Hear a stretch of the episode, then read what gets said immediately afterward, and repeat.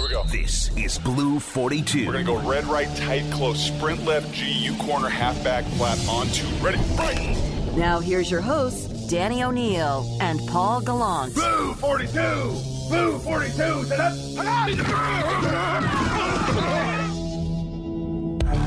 Good morning, Brock. How are you now? Good morning, Polly. I'm doing doing well. Beautiful Thursday morning. Uh, the, the day after the schedule release, how can I not be doing well? Uh, Jarred coming to town, Logan coming to town. J Lo Day. Danny, Danny's talking about waves. All I can think about is Danny and his surfer buddies with Spicoli and Los Gatos getting ready to ride the waves. The waves Brock. Los Gatos is inland. There's no waves in Los Gatos. You want Oh, to talk La sorry, Selva? sorry. You want to talk. Manresa? You want to talk Beer Can? We can do that. Los Gatos has no waves. How about Santa Cruz, Danny? Santa Cruz got some waves. bro? Steamers, steamers, yeah, off of Pleasure Point, yeah, yeah, West Side. Question one. Oh, Jarred Kelenic's up.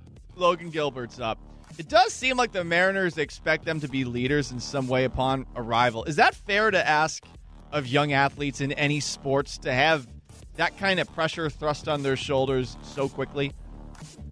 Well, that's what happens when you're first round pick. I mean, that's what happens with Trevor Lawrence in Jacksonville and, and Zach Wilson and Justin Fields, even as an 11th pick. They're going to come in and, and there's going to be not, hey, you've got to take everything over. And in a football locker room, it's very different. It's divided, as you guys know, in offense and defense. And, and then you got your quirky special teamers in the corner. And, you know, it's different than a, than a baseball clubhouse. Um, and you know, this Mariner team does not have, outside of Mitch and, and Kyle and I guess Marco Gonzalez, doesn't have a, a ton of guys with pelts all over the walls that have been there that have done that. And I honestly think that gives Jarred and Logan that much more opportunity to come in and be themselves. And Paul, this is, you know, I think what I've learned in baseball, the way it works is you lead by your production. That will speak for itself. Jarred Kelenic comes in here and hits bombs and and sparks this crew and brings his edge and his energy. You get on the first night in Tacoma and he's around at third base and he's yelling at his dugout. You know, like that. That's just who he is. He's to naturally bring that kind of charisma. Logan, I don't know as much. I've been around him a few times down there at spring training. Does not strike me as the most demonstrative Randy Johnson, breathing fire and spitting, you know, lightning out of him. Um, but his production and his game will do that. So I, I, I think there's a little bit, um, Paul. I think it's a little bit of an easier road in baseball as an individual to succeed. That sets the table for your voice to grow. Was it like this when Ackley came up? I'm trying to remember. I remember where, No. where I was when Felix was called up. What was it like when Ackley was called up? No, no, it wasn't like this. It was. He, he's a great hitter. He's you know contact guy. Uh, he's he's handsome. Remember that. There was a lot of conversation about how handsome he was. Well, that's because that's because you that's because you work with Boy Howdy. Possibly, possibly, but yeah, he and he started out hot. I mean, he, his first couple Yes. months, he's spraying the ball around and he's running around, and he, he definitely started out hot.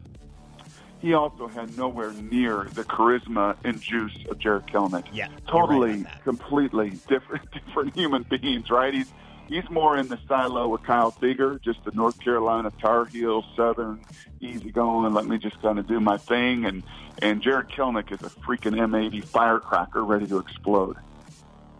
You ever set off an M80, Brock? Of course you have. You're from Peoria. No, What? No, I have not. No, You're way more of a pyrotechnic than I, than I think either of us, Danny. You you want mischief and mayhem.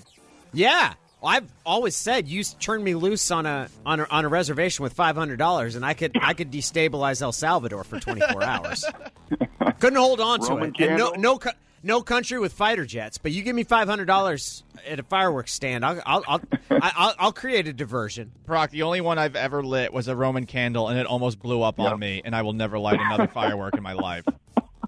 We used to Roman candle joust, where you would Oh ride God, bikes that's in opposite directions That's at each other. That's Oregon. yes, it is. It sounds very Oregon. It's tw- that's Klamath question- Falls.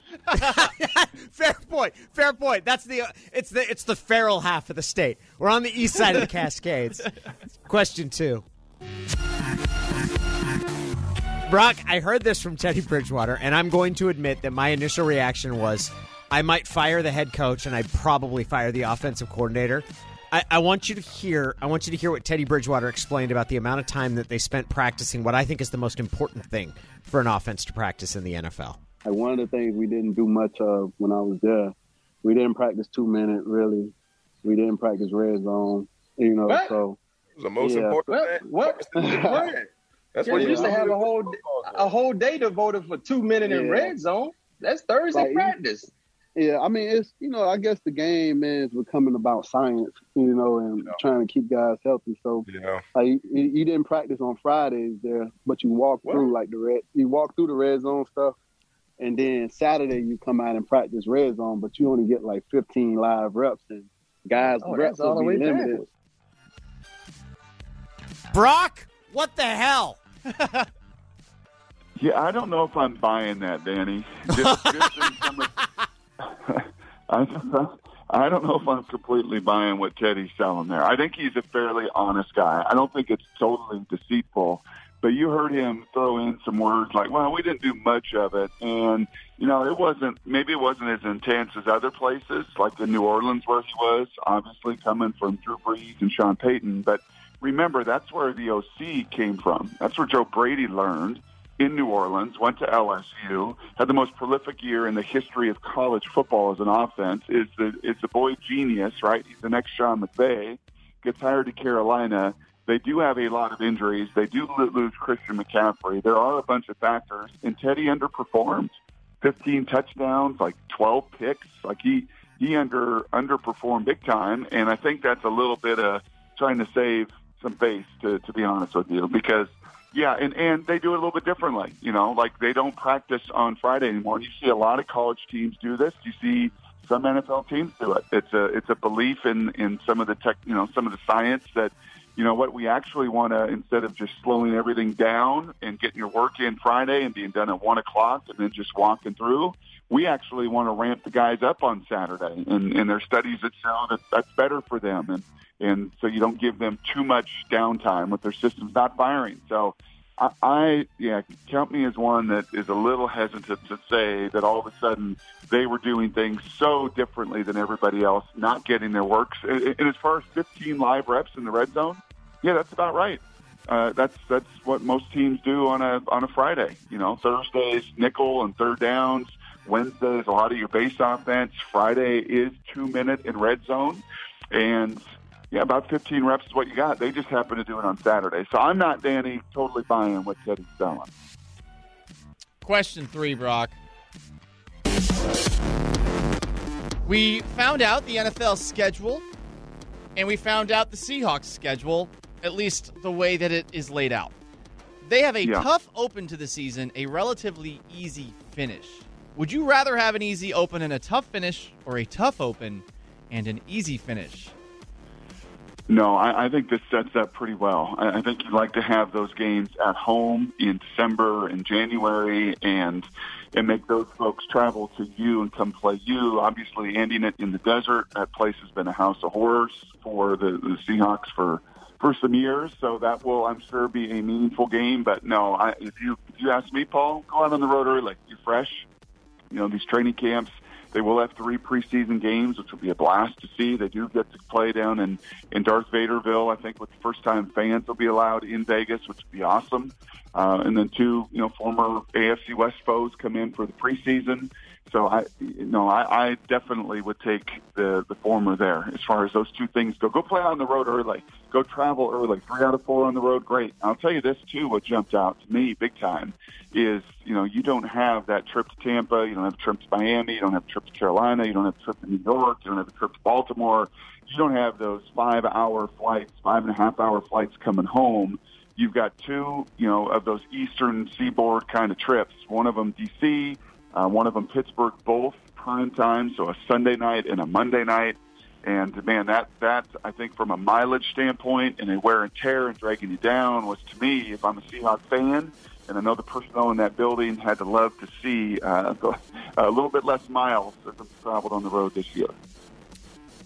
On the positive side, the Seahawks, there are three cold weather sites potential cold weather sites, DC, which is kind of, but then Pittsburgh and Green Bay. None of those games are played in December. All all before, Nope. and the the Pittsburgh games in October. On the downside, if you were playing Pittsburgh in December, Ben Roethlisberger might have the fork fully stuck in him like last year and be completely cooked. Is Yeah. is the tr- is the trade off worth it that you get? It's Ben Roethlisberger before he's had a chance to be totally tapped out, but you get nicer weather. Which which would you prefer? No, I would probably prefer the the band that's been beat up for the entire season and is kind of kind of worn down than the Shoulder like the string cheese. that they're, that they're going to see. And, and that's that's going to be a good Pittsburgh team. That's a team that kind of revamped their their run game, their O line. They were atrocious in that way last year. I mean, there's still a bunch of minefields in the schedule. It is the NFL. There's going to be no, you know, sorry, Paul, uh, as far as easy part of the schedule. There's going to be no easy part of the schedule. I think you hear every former player and current player and coach say that. Nothing is ever, ever easy in the NFL. But, yeah, in that scenario, Danny, and then frankly, you know, after they developed lizard skin and played in minus 20 in Minnesota, Oh, it doesn't yeah. feel like there's much cold games out there anymore for them. That's probably true. That's probably true. Brock, it's always fun to talk to you. I have one last Yeah. question for you. This is uh, a howdy esque wild card. I've been riding Paul a little bit because uh, he's Oh. unaware of a Stetson. I asked him, the, you, Stetson University is where Logan Gilbert went. It's a pitching program or a baseball program that's produced Jacob DeGrom, Corey Kluber. Do you have any idea about Stetson's mascot? It has to be a cowboy hat, I would hope. Ow. Man, okay, I really am clueless on that one. So everyone was of the assumption sorry, that since Paul. I lived in Texas that I knew what a, a Stetson is. I was like, no. I mean, my hair is far too fabulous to wear cowboy hats. One, but but but but I yeah, I had no idea about that brand, and I also lived like two and a half hours away from Stetson. I should have known the nickname just by default, having lived in Florida for a bit. I'm sorry, Paul. Yeah, and I did not have a heads up on that. By the way, there's no cheating. There's no no no text involved. But yeah, I did not It'll give him a heads to see up. the big fella. It'll be fun fun to see the big fella go out there and throw. He is a big old dude. I remember remember that seeing him in person, and I can't imagine for Jerry who's going to join you guys in a few minutes how excited it must be for him. Yeah. to kind of a couple of those Christmas presents get unwrapped tonight. Brock, it's always great to talk to you. Thank you so much, and we'll look forward to chatting with you next week. Can't wait. See you, boys. That is Blue 42.